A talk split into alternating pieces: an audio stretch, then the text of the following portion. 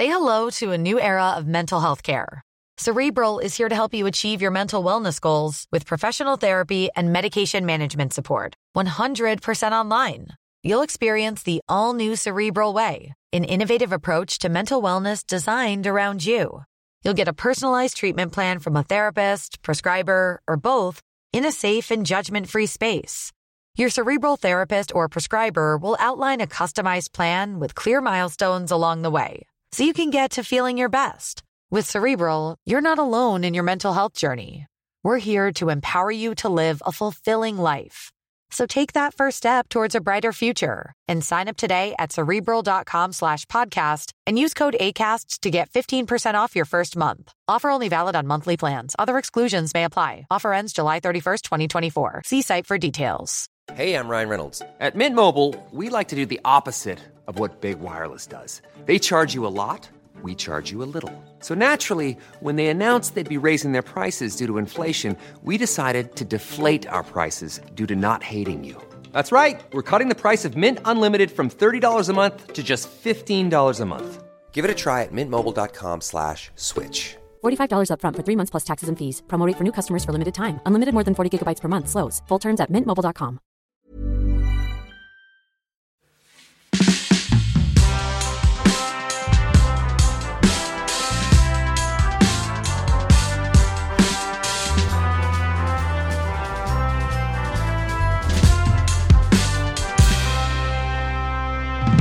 Till vardags känner vi honom som musiker, författare, opinionsbildare. Han har tidigare jobbat som journalist för både SVT och Sveriges Radio och är nu aktuell med sin nya bok De som kommer för att ta dig som släpptes förra året.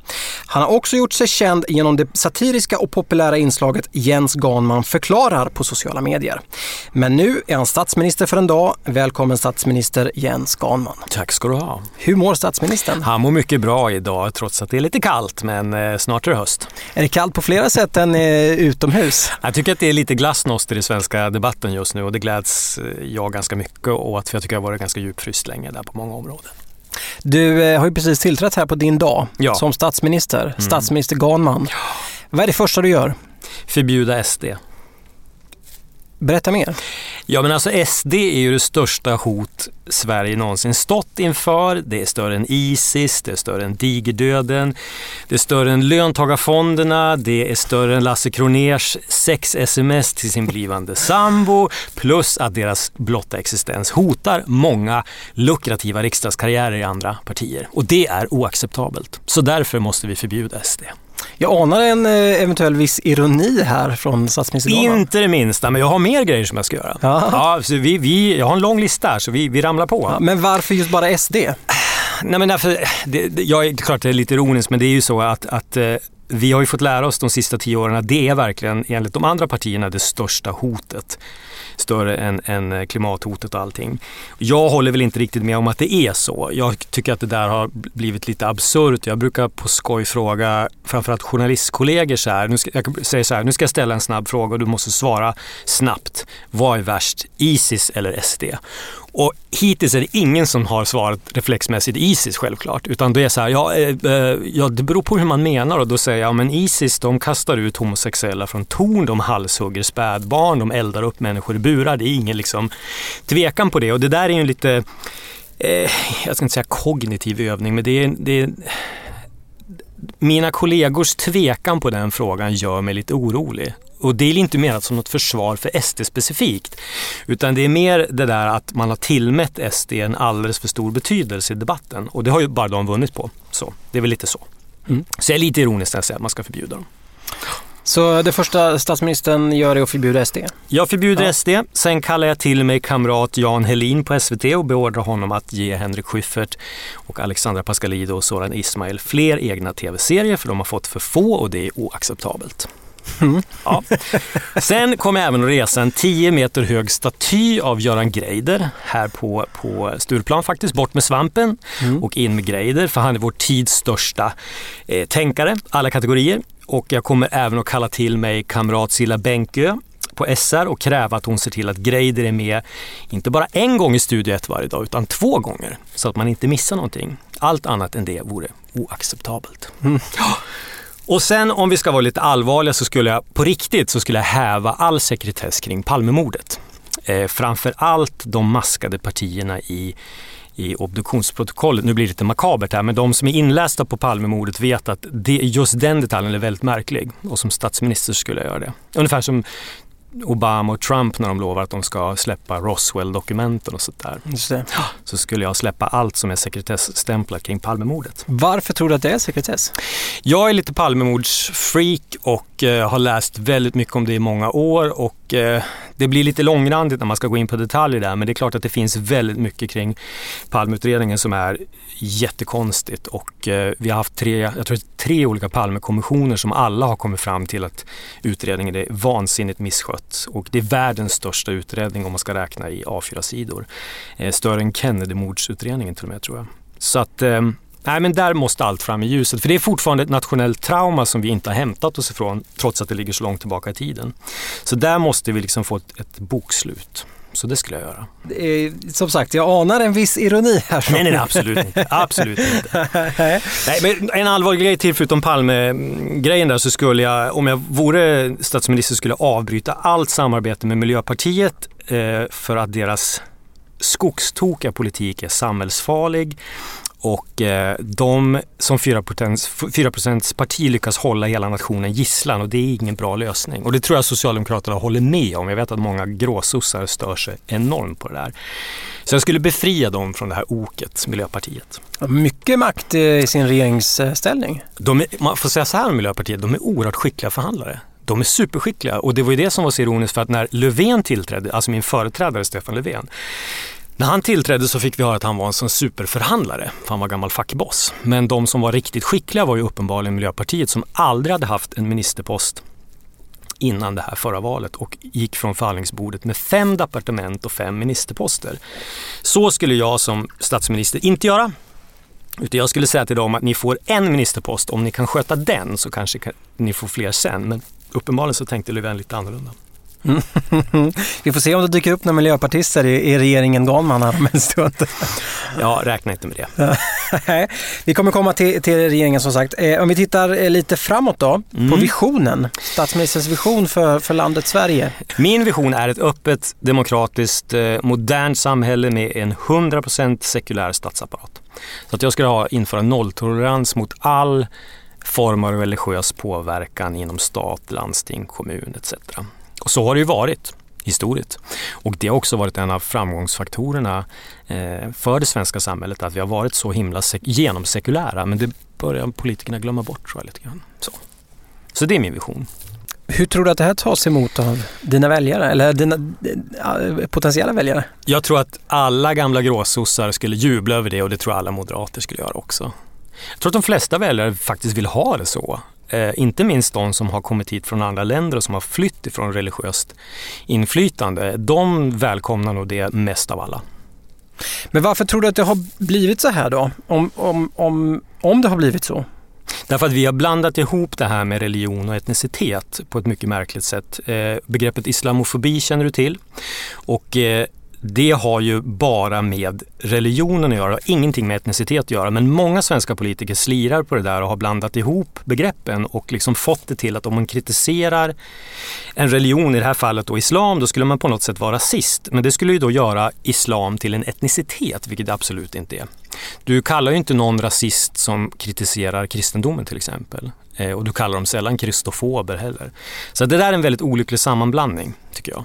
Mm. Och det är det som har lett till, att, eh, till där vi är idag?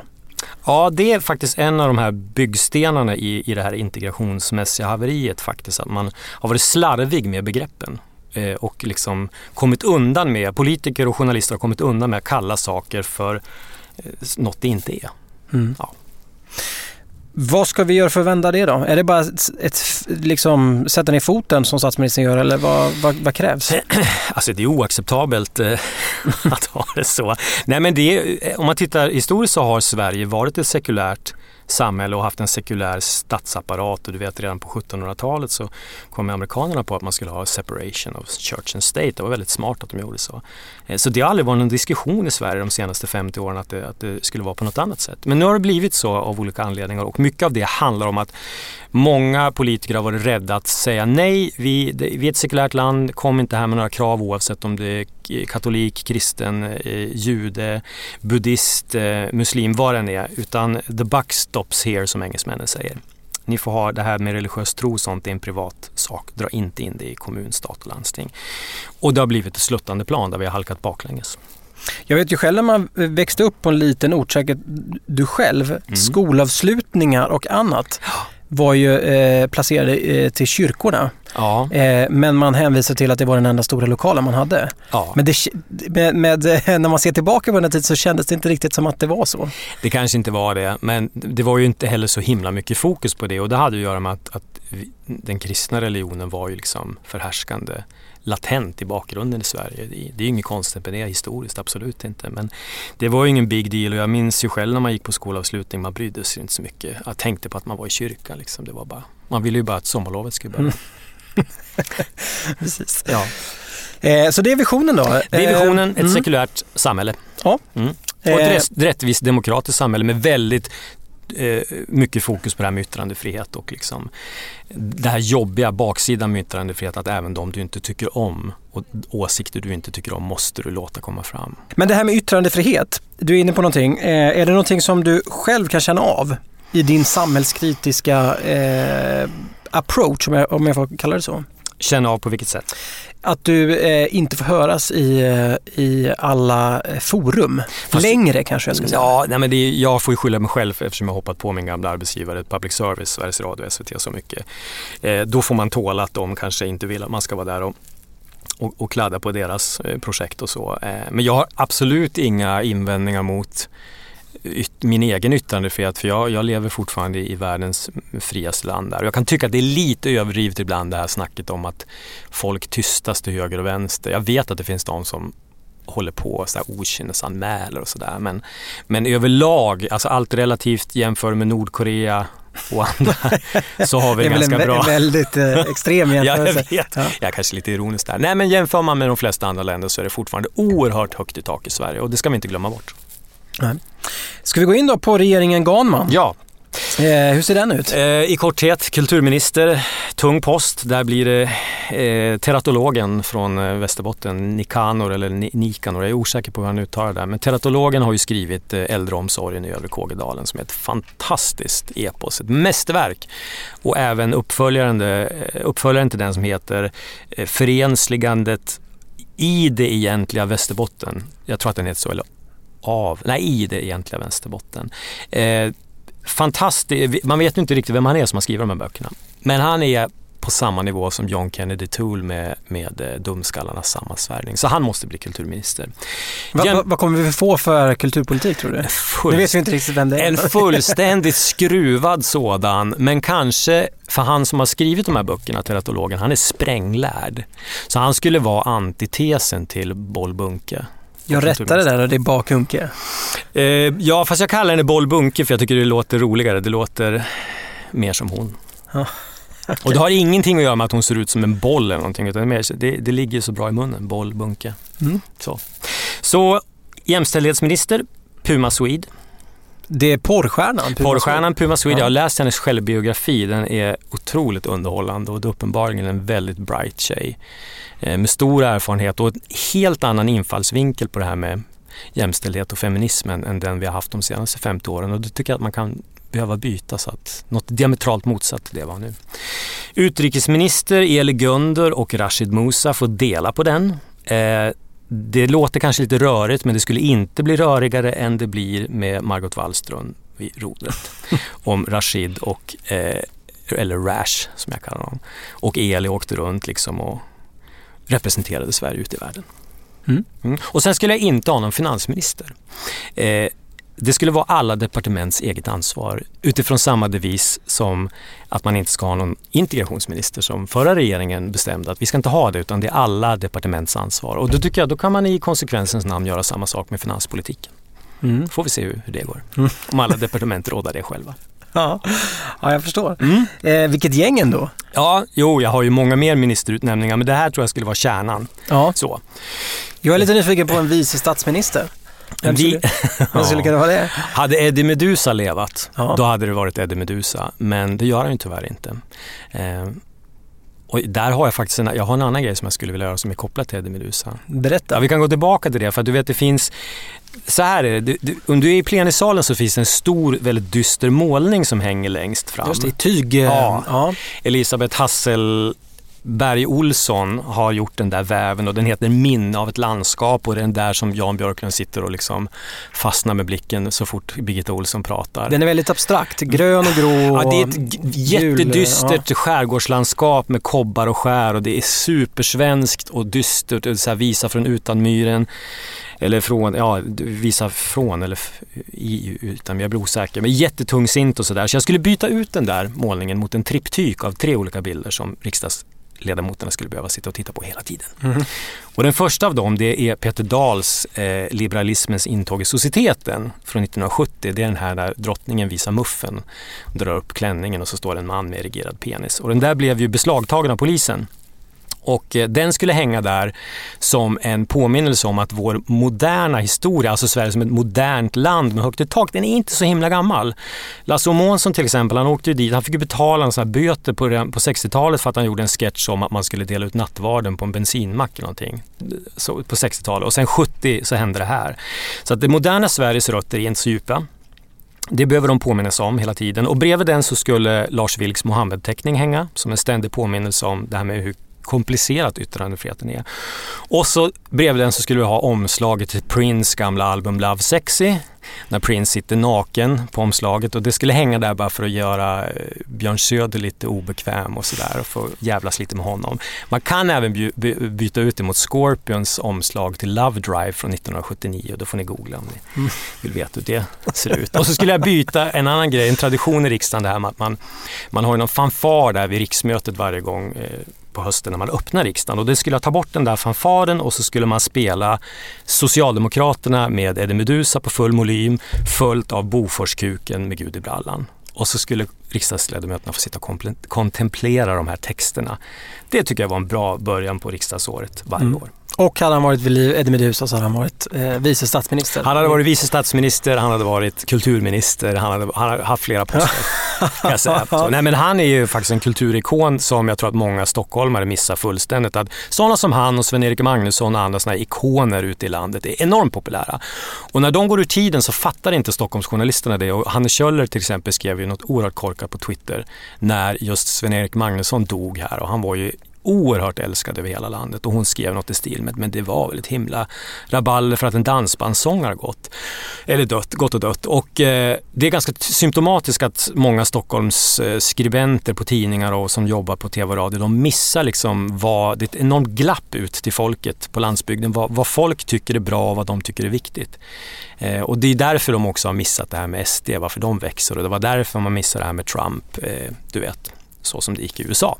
Jag skulle även bjuda in Trump förresten på statsbesök. Det första jag skulle göra och så skulle jag ta med honom till Dagens Nyheter på ett studiebesök så att alla DN-journalister fick en gång för alla bearbeta sin projektionsångest där med Trump. Så de kunde sluta skriva om honom tio gånger om dagen. Det här är ju ett, eh, ett eh, man lyfter upp den här, det här problemet med att eh, storstadsregioner inte ser landsbygden och framförallt, det är inte bara i, i Sverige utan precis som i USA som du säger. Hur ska vi bryta det här? Bryta, ex, bryta vad exakt? Bryta fixeringen? Fixeringen. Ja. Man kan göra som Norge, att man har den här omvända skattepolitiken, att skatteintäkterna hamnar i de kommuner där till exempel vattenkraften finns och så, vilket gör att eh, Norge har en helt annan landsbygd för den ska liksom brukas. De har ett motto där att landsbygden ska brukas, den ska inte ligga i träda och det, det smittar av sig på det mentala också. Sverige tror att det kanske är lite svårare för att den här just den här Stockholmsfixeringen är ju helt patologisk. Den är, sitter ju så djupt överallt så att det är, det är svårt. Samtidigt kan man inte förvänta sig att, att det ska finnas kanske samma service i, i Pajala som i, i Stockholms innerstad. Jag vet inte. Det kanske man, jo, det är klart det ska finnas. Man, alla ska ha rätt till samma service men utbudet blir ju annorlunda. Norrlands inland är vårt största utanförskapsområde i vilket fall som helst. Och jag blir lite trött när man kallar de här förorterna för utanförskapsområden. För de, även om du bor då i, i, i Hallonbergen eller Tensta eller Husby så har du liksom, du har två kilometer in till stadskärnan med gratis museer och grat, massa grejer. Eh, tillgång till service som inte finns någon annanstans i landet. Så att kalla dem utanförskapsområden, det är lite skevt tycker jag. Så att jag skulle ta bort det som statsminister och bara, det är bara Norrland man får kalla för utanförskapsområde. Då. Allt norr om Dalälven då? Ja, det är ett enda ja. stort utanförskapsområde. ja. Du bor själv i Östersund? Det gör jag, jag bor ju i Norrlands inland. Och det är ett intressant kapitel, men det är ett helt annat program. Ja, men om vi, jag vill ändå stanna kvar lite ja. eh, vid landsbygden. Ja. Eh, som en, en, eh, en fråga som kommer långt ner på politikernas, politikernas agendor. Men eh, kanske eh, enligt många en knäckfråga.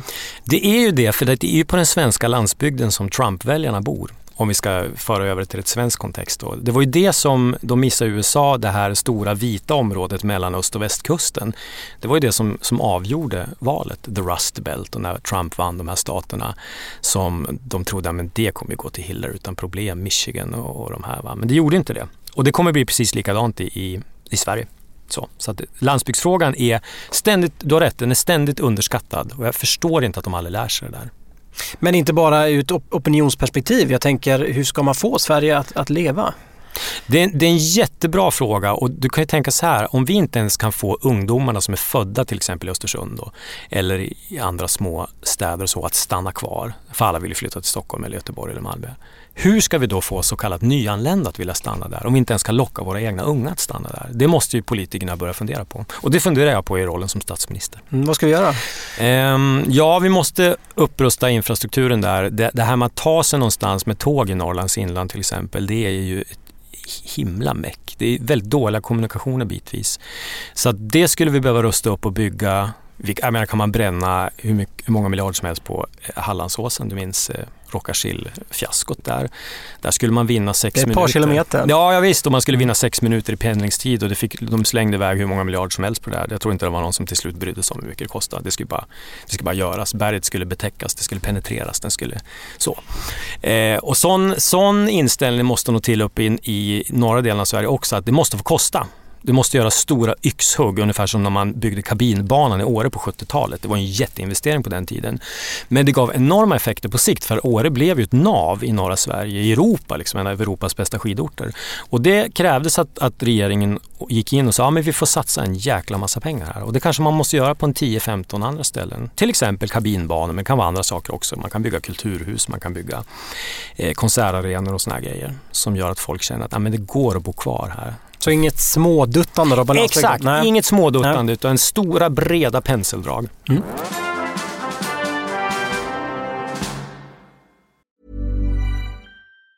Say hello to a new era of mental health care. Cerebral is here to help you achieve your mental wellness goals with professional therapy and medication management support. 100% online. You'll experience the all new Cerebral Way, an innovative approach to mental wellness designed around you.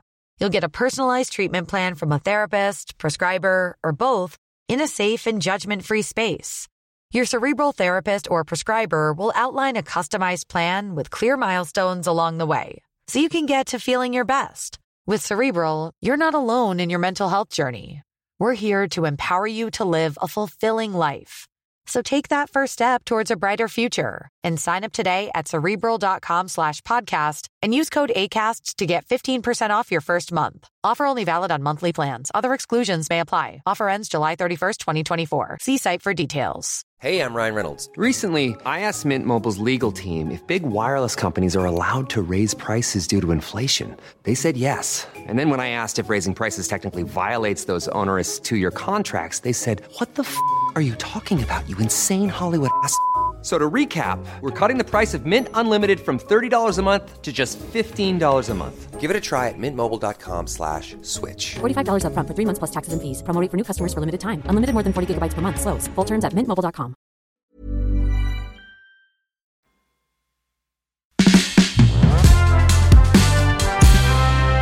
Du, vi ska fokusera lite grann på, på statsminister Ganman här nu. Mm. Om vi leker med tanken att vi öronmärker 100 miljarder kronor från statsbudgeten. Ja rakt ner i statsminister Ganmans fickor. Då blir, vad, gör han? Det blir 50 miljarder till försvaret och 50 miljarder till polisen. Okej. Därför att de två institutionerna, även om jag själv är så pacifist i grunden och vänstermänniska från början, så förstår, man ska ju vara en idiot numera om man inte förstår att om inte de här grejerna och framför, framförallt om inte polisen fungerar, då fungerar inget annat. Då kan du inte sjunga och spela på gatorna och, och hålla på med sånt här och galoppera runt som hästar som de här tjejerna gjorde i Stockholms innerstad. Allt sånt där faller om, om du inte vågar gå ut på gatorna. Så 50 miljarder till försvaret, Mm. 50 miljarder till polisen. Jajamän, rakt av. Är det, är det bara fler militärer och fler poliser vi ska ha? Eh, Nej, måste rusta. Alltså, vi har ju, sålde ju ut eh, stora delar av infrastrukturen, eh, militärens, och det kostar fläsk att köpa tillbaka det. Jag har pratat med en del militärer om det, det som är helt, de bara gråter när man för det på tal.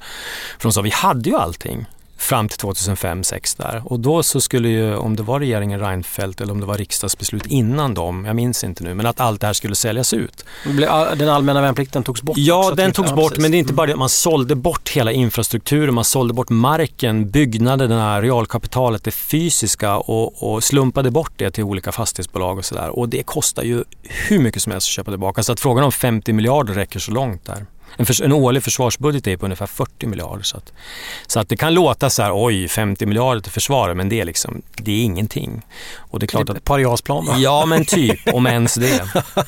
Så.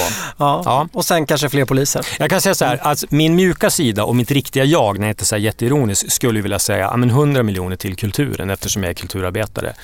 Liksom gödsla kulturen med hur mycket pengar som helst. Men tyvärr har vi kommit till en punkt i Sverige där vi måste ta saker i rätt ordning och innan vi kan börja tänka på de här mjuka, roliga värdena så måste den här basbehoven tillgodoses. Det måste finnas poliser överallt. Det måste vara säkert för befolkningen överallt i hela Sverige att röra sig på gator och torg. Och det, det är det inte riktigt nu, så, tyvärr. Varför tror du det har blivit så då? Rent historiskt, alltså det här är inte bara Dan Eliassons fel utan det har, jag skulle gärna vilja säga att det var det, men det här är politiska beslut som sträcker sig ganska långt tillbaka i tiden och det börjar redan på 70-talet med, med Geijer, justitieminister Geijer och Socialdemokraternas flänga inställning till att eh, de som begår brott är offer. Så att redan då så var det mer fokus på de stackars brottslingarna än på brottsoffren. Så att det här är en tradition som har pågått i 40-50 år snart. Så att det måste göras rent hus med, med den mentaliteten. Att vi måste börja tänka på sätta brottsoffren först och vanliga skötsamma medborgares säkerhet framför brottslingarnas säkerhet. Så det är hårdhandskar då? Nej, jag hatar det där ordet och jag är allergisk mot begreppet hårdare tag. Men samtidigt... När man, Längre straff. Ja, längre straff. Det, det, det skär i mitt hjärta att prata om sånt. Men till och med en sån mjukis som jag har insett att man kan inte vara snäll mot människor som skiter i om du är snäll mot dem. Som bara pissar, bokstavligen ibland, pissar på den här inställningen att man försöker vara schysst. Då, men om vi gör halva jobbet så kan du möta oss från andra halvan. Liksom. Sådana människor, det går inte att... Och det här är ett annat ord som jag hatar, dalta. Sådär, man ska inte dalta med kriminella. Det hatade jag när jag var ung för jag tyckte gud det lät så här fascistiskt. Men ju äldre man blir så blir man så här, ja men det går verkligen inte. Man kan inte hålla på och dalta med mördare och våldtäktsmän och sånt där. Det är arbetsläger i Norrland. Så det blir hårda tag då? Det blir hårda tag. Det blir hårda tag. Du fick mig att säga det. Ja, så är det. Ja. Ja, när fan blir gammal blir han religiös. ja. Eh, så det var de 100 miljarderna. Ja. Mm. Mm. Du har ju ditt eh, inslag där med Jens Ganman förklarar, de här cirkeldiagrammen som Ja. eh, jag tror nästan alla bör ha sett snart. De, de är oerhört delade. De är väldigt delade. Ja. Och, och, ja. Splitt, det splittrar också folket väldigt mycket. En del blir väldigt provocerade av det där och tycker att de är onödigt elaka och sådär och att jag eh, driver bara med vänstern, vilket inte alls är sant. Men det är sant att jag driver mer med vänstern och de rödgröna, även om jag själv är vänster. Och det är rent matematiskt så att i Sverige så är det ju så att de rödgröna har makten ute i kommunerna och i, i, i regeringsställning och eh, om vi ska prata om det här, jag gillar inte det begreppet heller, det här sjuklövern kontra SD då, så är det ju så att om man delar upp det så, så ska jag ju driva sju gånger mer med, med de andra. Jag kan ju inte driva lika mycket med SD som jag driver med de andra, för de andra är ju mycket större än dem och har mycket mer makt än SD.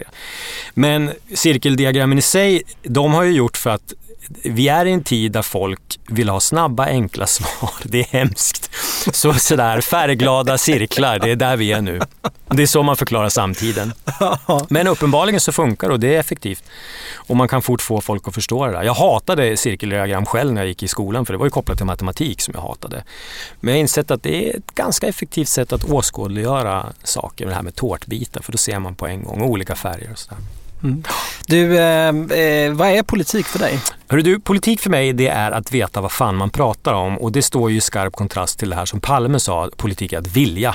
Som alla politiker brukar citera. Politik är att vilja säger man med salvelsefull röst. Men det är inte det, utan politik är att veta vad man pratar om. Sen ska man givetvis ha, vilja göra gott och vilja framåt sådär. Men det räcker inte bara att vilja utan du måste kunna. Hör du det, Veronica Palm? Eh, och sen så finns det ett annat bra uttryck som går så här någonting att politik är konsten att hindra folk från att lägga sig i det som angår dem. Det tycker jag är ett väldigt bra uttryck. Det var en fransk filosof som sa det där på 1800-talet. Eh, det gillar inte jag men, men eh, jag förstår innebörden av det. Jag förstår att politikerna inte tycker att man, vanligt folk kan inte vara med och liksom se varenda del i processen. Du vet det här också gamla sägningen att man vill inte veta hur man gör korv. Och mm. samma som man vill inte veta hur det blir politik av saker. Alltså det som sker i kulisserna. Då skulle bli folk bli vansinniga om de visste hur de höll på. Så att politik är att veta. Ja. Det kommer, man, man kommer ju då in, utökat in på den här eh, politiska filosofiska eh, frågeställningen. Ska politik byggas av kunskap eller av värderingar? Jättebra fråga måste ju vara 50-50 fast det ska väl inte vara över, övervikt på att kunna. Man måste ju veta som politiker först. Ja, det låter som att du är inne på det i alla fall. Ja, mm. alltså man kan inte vara en sån här politisk sol, sol och vårare som Annie Lööf, eller det kan man vara, det går jättebra för henne. Men hon, hon är ju arketypen för det här, de som inte kan någonting och som bara säger, alltså det är bara, alltså, jag, jag, jag, vi ska inte börja prata om Annie Lööf, jag blir bara provocerad. Nu är det någon som ringer här till statsministern på iPaden. Ja. Jag tryckte bort ja. Annie. Det var Annie som ja, ringde på en gång. Hon var skitsur. Kalla mig inte sol och vårare. Men det är hon. Jag tycker att hon är sol. Ja, okay. ja. Eh, så att eh, majoritet eh, kunskap då ska politik byggas av? Ja, men det måste också, och det här låter klyschigt också, men det måste finnas hjärta med. Man får inte glömma bort det för då blir man en teknokrat och sådana är farliga. För det liksom är vägg i vägg med fascism och det hatar vi. Mm. Mm. Eh, hur tycker du svensk politik mår idag? ja, men det får mig tänka på det här gamla, det här gamla ordspråket att eh, operationen var en, en succé men patienten dog. Sådär. Eh, det är lite så. Eh, den mår uselt. Den svenska politiken av idag mår verkligen uselt för att den är inne i en total identitetskris och allting handlar om att liksom åka slalom mellan saker som SD har sagt fem år sedan och låtsas som att det har de inte sagt och, och vi har absolut inte vänt, tvärvänt på en femöring nu och vi säger absolut inte samma sak som de sa då. Det, det, det, det är en fars. Svensk politik just nu är en fars. Framtidens dom kommer att bli mycket hård över den här perioden. Du, det är ju val här i september. Det är det. Vem tror du vi ser som Sveriges nästa statsminister efter valet 2018? Som det ser ut nu så är jag övertygad om att eh, Stefan Löfven sitter kvar. I vilken konstellation då? Ja, det är en annan fråga, men jag tror, jag tror att Socialdemokraterna är så smarta nu så att de kommer att lägga någon slags budget som, som SD känner att ja, men det här kan vi rösta igenom så passivt. Vi kan stödja det här under fyra års tid. Eh, Alliansen däremot, de skulle inte ens kunna bilda en vägförening ihop. Än mindre en regering. Så um, det, det blir nog fortsatt rödgrönt styre, tror jag rödgrönt styre? Ja, och då räknar jag in... Ja, Centern kanske? Centern kan ju vara ja. en, en aspirant där. Sen, ja, men det är också det här om de här tre skvalppartierna. Liberalerna, KD och Miljöpartiet hur det går där. För det, det blir ju parlamentariskt kaos om bara en av dem åker ut egentligen. Så jag tror att oavsett hur valresultatet blir så blir det parlamentariskt kaos. Det kommer bli jätteintressant i månader efter nästa val. Men eventuellt då Stefan Löfven då som din just nu hetaste Ja, kandidat. jag tror att han kommer sitta kvar. Ja. Jag, jag har ingen tilltro till, till Ulf Kristersson som, som också bara är en pladderpåse. Så. Mm. Ja. Du, får man fråga vad du röstar på? Eh, jag har röstat hittills på, nu ska vi se, jag har röstat på tre partier hittills. VPK en gång i tiden. Länge sedan, jag var ung och dum. Jag tror jag röstade på Miljöpartiet tre gånger. Eh, också ung och dum. Fast jag, jag, första gången jag röstade på Miljöpartiet, det kan ha varit första gången jag fick rösta. För då var, det, då var Birger Schlaug och Eva Goes på den tiden till min klass på högstadiet och pratade om miljön på ett väldigt bra sätt som man kände, men här är det är ett miljöparti, det är jätteviktigt. Nu är det inte längre ett miljöparti, de är ju ett, eh, har ju fokus på allt annat än miljön känns det som. Och så har jag röstat på Socialdemokraterna eftersom jag är, kommer från en S. Så jag har röstat blankt en gång också. Vilket jag ångrar för man ska inte rösta Nu avslöjar du snart hur gammal du är. Ja, jag vet. Det här är inget bra. Nu stannar vi där. Nu får det vara bra med det. Så, nej, men jag är en utpräglad, typisk sån här idiotisk vänsterväljare som bara röstar vänster för att man ska, man ska vara vänster för att man är kulturarbetare. Men jag har många gånger varit väldigt dåligt påläst och egentligen inte vetat vad jag röstat på, vilket är fruktansvärt att erkänna, men det är ju så. Vad faller rösten i år tror du? nej, i år blir det Ja, det kan, ja, jag kommer aldrig rösta på Miljöpartiet igen. Det, det är det. Jag utesluter inget annat, men aldrig för de är fullständigt galna. De är samhällsfarliga, de måste bort. Miljö, men det går inte. Miljöpartiet, jag har röstat på dem tre gånger, men aldrig mer. Men man ska rösta tycker du? Oh ja, det är ett privilegium. Det, det, är någonting man ska ta på största allvar. För det finns människor som dör i andra länder för att rätten att få rösta och, och eh, ger sina liv för rätten att få rösta och de får inte göra det. Så det ska man absolut göra. Men inte blankrösta. Det tyckte jag var bra en gång i tiden som en proteströst, men jag har ändrat mig där. Så blankrösta inte. Du, eh, vi ska alldeles strax komma in på tal till nationen ja, här med statsminister gud vad roligt. Men jag vill bara haka kvar där vid försvaret, de 50 miljarderna till försvaret. Mhm. Eh, det, det, politiskt blåser det ju väldigt många eh, NATO-vindar i Sverige. ja. Va, vad säger statsminister Garman om det? Ja, alltså vi, det är ju så här att även om man som vänstermänniska och kulturarbetare ska hata USA, för det ska man ju av tradition, så är det så här att, att det är tack vare USA som vi har det så bra som vi har idag. För att vi åker liksom snålskjuts på ryggen på deras ekonomi och det var tack vare USA, England, Frankrike och flera andra som, som stoppade Hitler. Det är tack vare dem vi inte har ett fascistiskt Europa och det får vi aldrig glömma bort. Och inte heller glömma de unga män som stannade i sina hemländer då och försvarade demokratin. Det där är lite kontroversiellt att säga för, då folk, för man ska ju säga så här att ja, men alla måste ha rätt att fly och sådär. Och, och gärna i en värld utan gränser. Vad flyr man till då? De som tycker att vi inte ska ha några gränser. I en värld utan gränser finns det ingenstans att fly. Så. Mm. Så att NATO, nej men ja, du menar ansluta sig till NATO. Ja, det, det är ju någon sån här reflex hos mig som svensk att inte göra det, men eftersom vi för största sannolikhet har låtit amerikanska atomubåtar eh, gå in i, i, i hamn på Muskö sedan 50-talet så är det där bara bullshit. Vi är ju i praktiken redan med i NATO så att vi kör på det. Vi går med i NATO. Alltid retar det någon. Statsminister Ganmans typ. Ja. Ja. ja. Då har det blivit dags för tal till nationen. Tal till nationen, en minut. Jajamän. Är du beredd? Eh, jag är superberedd. Svenska folket är beredda. Varsågod. Kära örebroare. Vi lever i en total omvärld, men också i den bästa av världar. Tågen går i tid, precis som i Italien 1922. Ingen svälter. Det finns gratis wifi i stora delar av Mälardalen.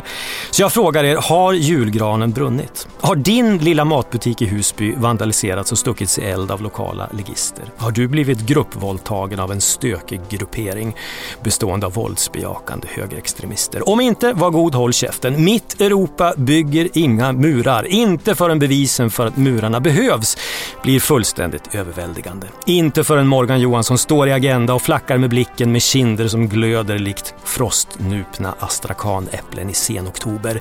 Ljuga för mor på självaste julafton? Nej! Rakryggat yppa sanningen? Ja.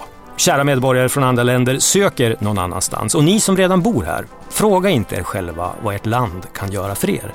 Fråga istället, särskilt om ni bor på Götgatan på Södermalm, vad kan ni göra för tiggaren utanför er lokala matbutik. Statsminister Jens Ganman, stort tack för ditt, eh, din tid. Tack för privilegiet att få komma hit. Tack för att du har lyssnat. Jag som intervjuat veckans statsminister heter Anders Nyberg.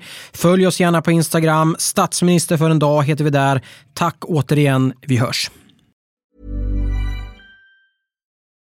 Join us today during the Jeep Celebration event. Right now, get 20% below MSRP for an average of 15178 under MSRP on the purchase of a 2023 Jeep Grand Cherokee Overland 4xE or Summit 4xE. Not compatible with lease offers or with any other consumer incentive offers. 15,178 average based on 20% below average MSRP from all 2023 Grand Cherokee Overland 4xE and Summit 4xE models in dealer stock. Residency restrictions apply. Take retail delivery from dealer stock by 4 1. Jeep is a registered trademark.